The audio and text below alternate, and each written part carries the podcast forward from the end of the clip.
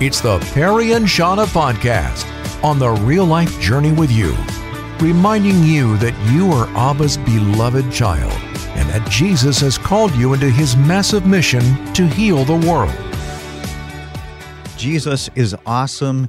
He's working, he's resurrected, he's on the move on this planet.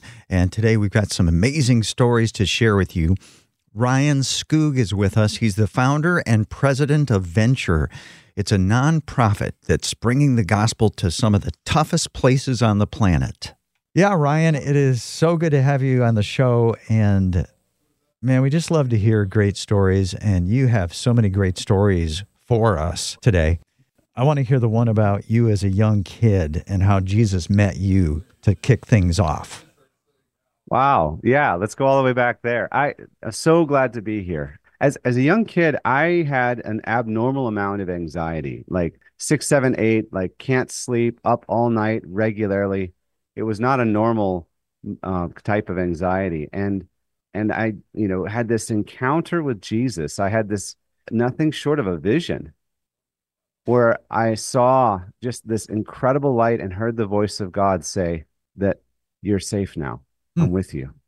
And I I can tell you, man, I I will always be grateful to God who came to a scared little boy and told him he was safe. It was actually a part of a broader story. I my family when I was born born were not Christians and and God invaded our family. My my dad was on a business trip in Alaska and he walked into a chapel and heard the gospel for the first time and he said, "Who wouldn't do this? Who wouldn't respond to this?" And that same week, my mom uh, was watching a Billy Graham special on TV and got on her knees to receive Jesus. And so he came back and they reconnected. And he says, "You'd never guess what happened to me." And she said, "You never guess what happened to me." And they start sharing their salvation stories to each other, and the the transformation started there in our family, and uh, it's been going on ever since. So let's go back to the scared little boy. Do you know yeah. why you were so anxious? No, I, I don't know. I, I can't pinpoint what it was or anything like that, but it was something that, you know, I would stay up all night wondering if my parents are going to die tonight or just crazy amounts of fear and, you know, uncontrollable fear. And I don't, there's probably great, uh, you know, diagnoses for things and stuff like that. But I just knew that it was, it was something really intense and it was not the normal type of fear that a kid would have, staying up all night, multiple nights and uncontrollable panic.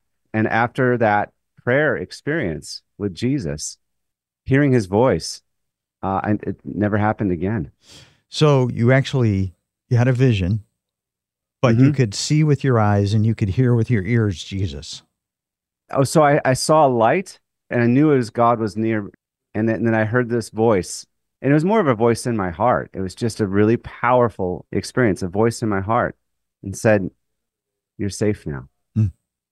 And He's here, and so I, I just can't explain it any other way. And I ran down and told my mom, and she said that looked like my face was glowing in some way. She's like, mm. "You saw something." Some people will say, "Boy, you're crazy," but I I know what I saw. I know what I experienced, and um, it was it was life changing for me, and and I know that the difference that happened. Yeah, that's the thing. Look at how it changed your life. Absolutely. And then your dad going into that chapel. Why did he do that? He he heard that there is a a, a messianic Jew and he goes, "A Jew talking about Jesus? That sounds interesting." And so it just just curious enough that he wanted to hear. And he was on a business trip and kind of not much to do and uh, over that that weekend. And he's like, "Wow, a Jew talking about Jesus? I, I'll go in there and hear it." And and here he hears the gospel for the first time in his life. He was, you know, borderline alcoholic. Their marriage was on the rocks. It was a bad, dark time in our family. And that transformation that week uh, both my mom and my dad gave their hearts to Christ separately, and it transformed everything.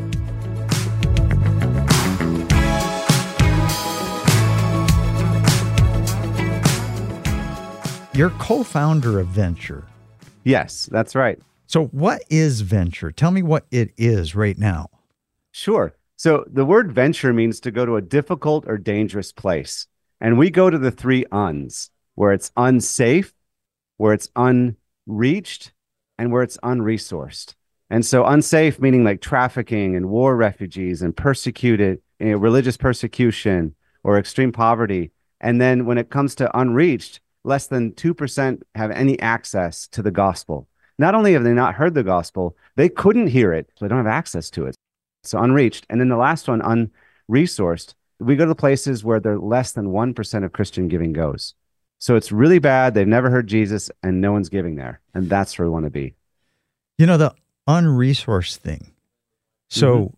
we as believers give 1% of our giving to places mm-hmm. that have never heard the gospel. Why is that? I I don't know. That that's the one of the greatest injustices in the world is the unequal distribution of the gospel. I think it's just one of those things where it's easier to go where where people have already gone and it's difficult. I mean, we've had 3 of our partners killed for their faith. No, 4 in the past 18 months and another 14 put in prison. It's pioneering work. It's one of the trumpets that we're trying to sound is say, hey, 42% of the world has never heard the gospel, and only 1% of Christian giving goes to those areas. Hmm. and and so it's time for us to grab a hold of a an Acts 1 8, uttermost parts of the earth, pioneering spirit, and make sure that even if it's not our main calling, that every one of us do something for those who have never heard in the uns, where it's unsafe and unreached and unresourced. So, how do you combine those things? You want to reach the unsafe the unreached, and the unresourced. How do you put those together?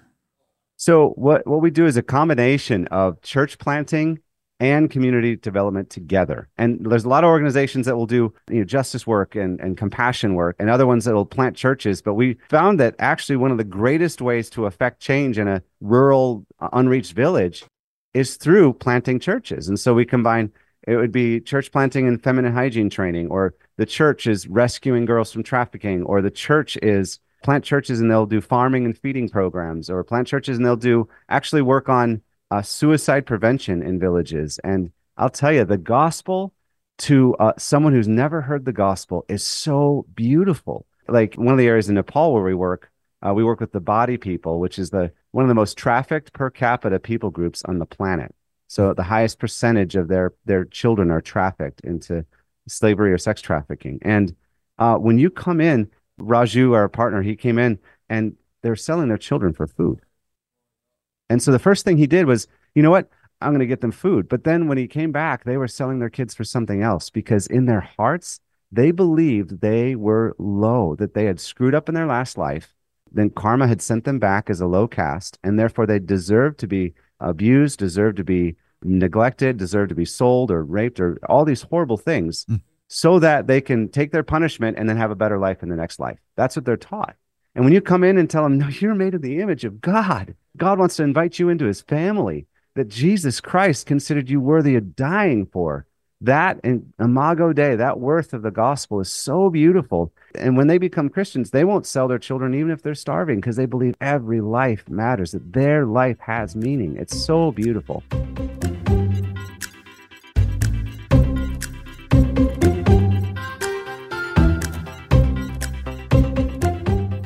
you just had a mass baptism in nepal yeah yeah the church is taking off in a beautiful way we were part of the first mass baptism. Was historic. The authorities tried to to uh, shut it down, and there's so many people there. They said, "We'll vote against you if you shut this down." And the authorities were like, "Okay, you can have it." Mm-hmm. And so there's enough critical mass, and there's over a thousand people being baptized at once.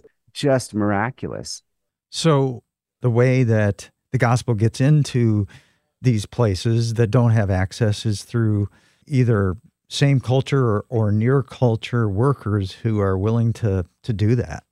Yeah, yeah. We we work eventually we work primarily through national leaders, uh, locals on the ground who already know the culture, already know the language, already know how to suffer and to pray and to give their lives. And one story that just broke me was uh, we have this one run of food that's across this very dangerous river in country Myanmar, and three of our partners were killed. The very next day, three new people signed up to do the very same run.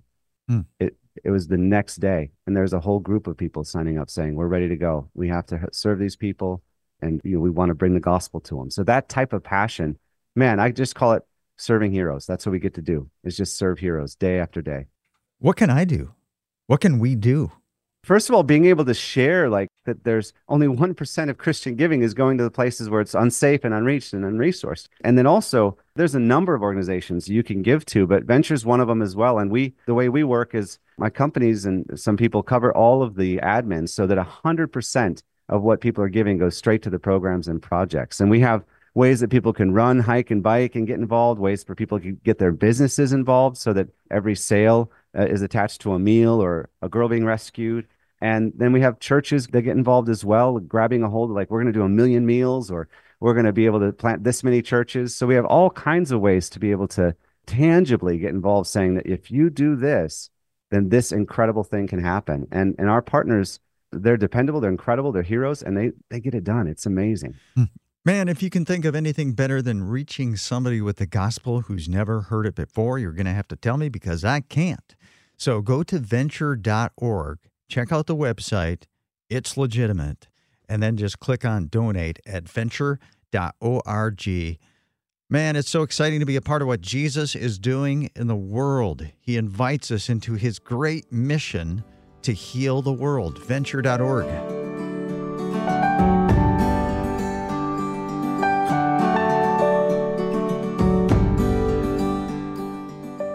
So, Esther, she's one of the great unsung heroes of our day. Esther is she's she's in her mid 20s and she again met Jesus and wanted to tell everyone about Jesus. And so she started walking through tiger infested jungles. And these these are real. Like we we had a service evacuated because the tigers came by. I was I was there. And th- this is a real thing. And she will walk through these tiger infested jungles to village after village. And one of the villages she came to, there were some boys who were crippled, and she prayed for them. They got up, and almost the entire village came to Christ. And I have pictures of them, the baptisms of all these people that came to Jesus. And she's just in her 20s and has not even the full Bible. She's got some gospels and some of the letters. And she's just saying, I'm going to follow this. And, and she just steps out with incredible courage. Again, an amazing hero. How did she get that passion from Jesus herself? Yeah, there's a guy named Durga who is a uh, one of our main leaders, and he started going to, from village to village, just bringing food, bringing blankets to cold places in the mountains, very very remote places, and started telling the story of Jesus. In fact, Durga has the record for the highest altitude showing of the Jesus film in history at 19,000 feet. So this wow. guy is a, a pioneer, and so Esther heard the message and her heart came alive. She was one of the low caste that thought she was, you know, screwed up in her last life and therefore karma's punishing her. And to hear that God loves her, that Christ died for her, that she has value, that that she's invited into God's family, God's caste, it, it was just the most amazing thing. And she wanted to tell everyone about it. So Durga reached Esther, and Esther goes through tiger infested jungles, winning villages to Jesus. Yes.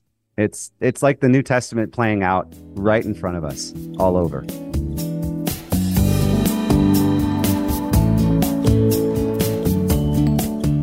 Hannah Badi is and Badi meaning the lowest subgroup of the lowest caste in all of Nepal.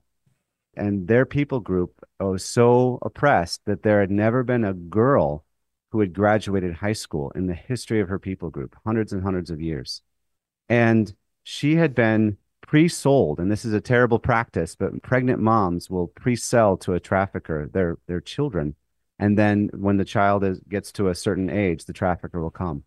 And that if she had gotten to that age, and the, the trafficker was coming by, saying, "Okay, it's about time," and Brother Raju, our partner, was said, "No, you're you're not going to go to a, a brothel. You're going to go to a hostel," and was able to to rescue her out, and she became the first Badi girl rescued, but also the first female high school graduate in the history of her people group. And she, again, met Jesus, had incredible transformation. She came back to her village and she was inspired by the story of Mary.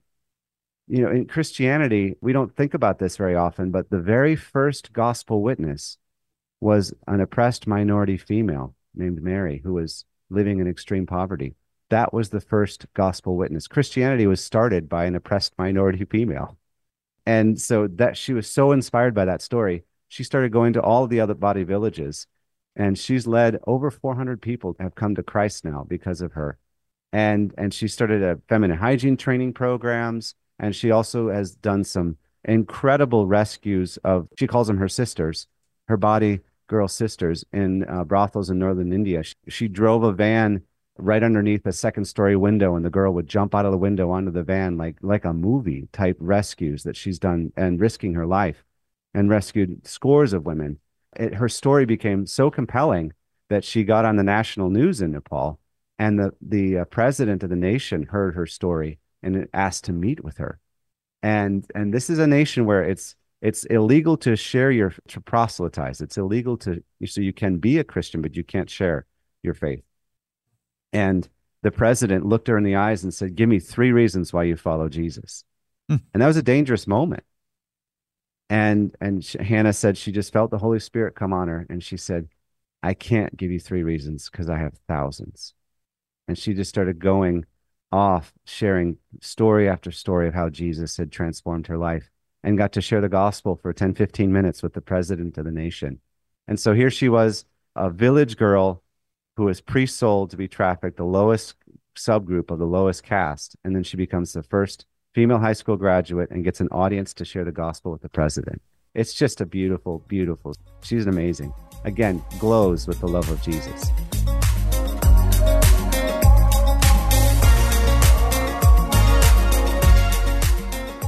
Ryan, when I read the New Testament, you know, Jesus says it, you're going to be you're going to testify to all kinds of people but he always talks about you're going to testify to kings, you know, to mm. leaders.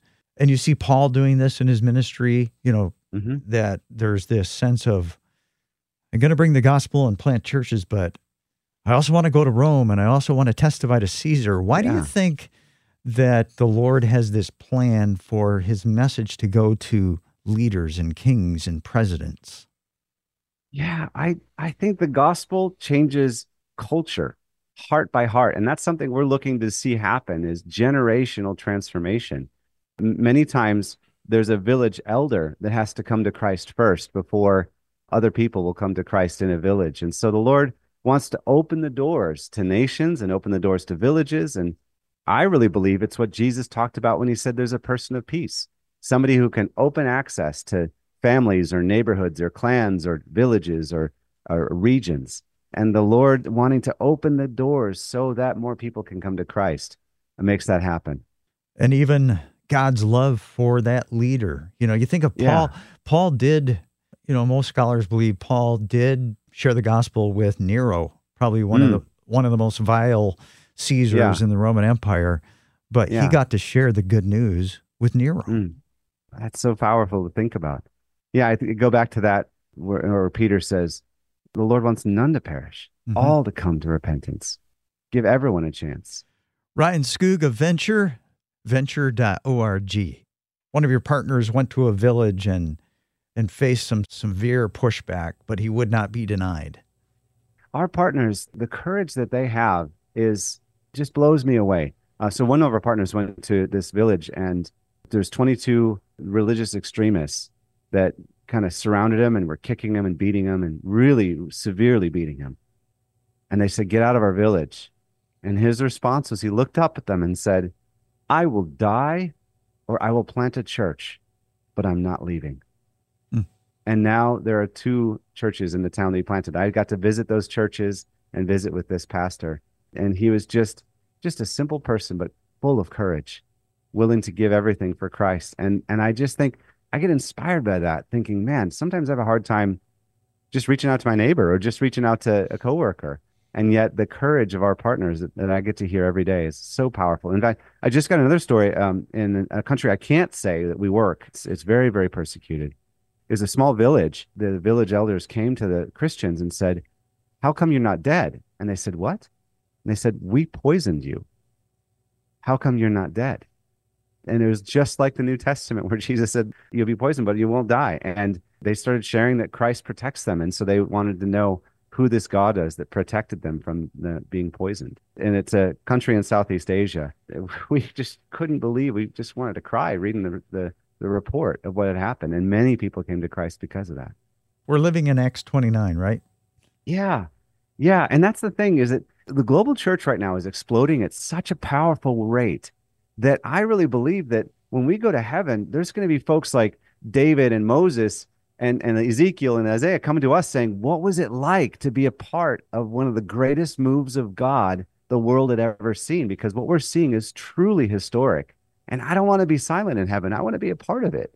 I want to join in and say, I got to be a part of what God was doing and one of the most historic things God was doing in the history of the planet. Thanks for letting Perry and Shauna walk the real life journey with you. The content from the Perry and Shauna podcast comes from their live show, Perry and Shauna Mornings on 89.3 Moody Radio, Grand Rapids, Michigan. Reach out to us by texting 800 968 8930 and please subscribe.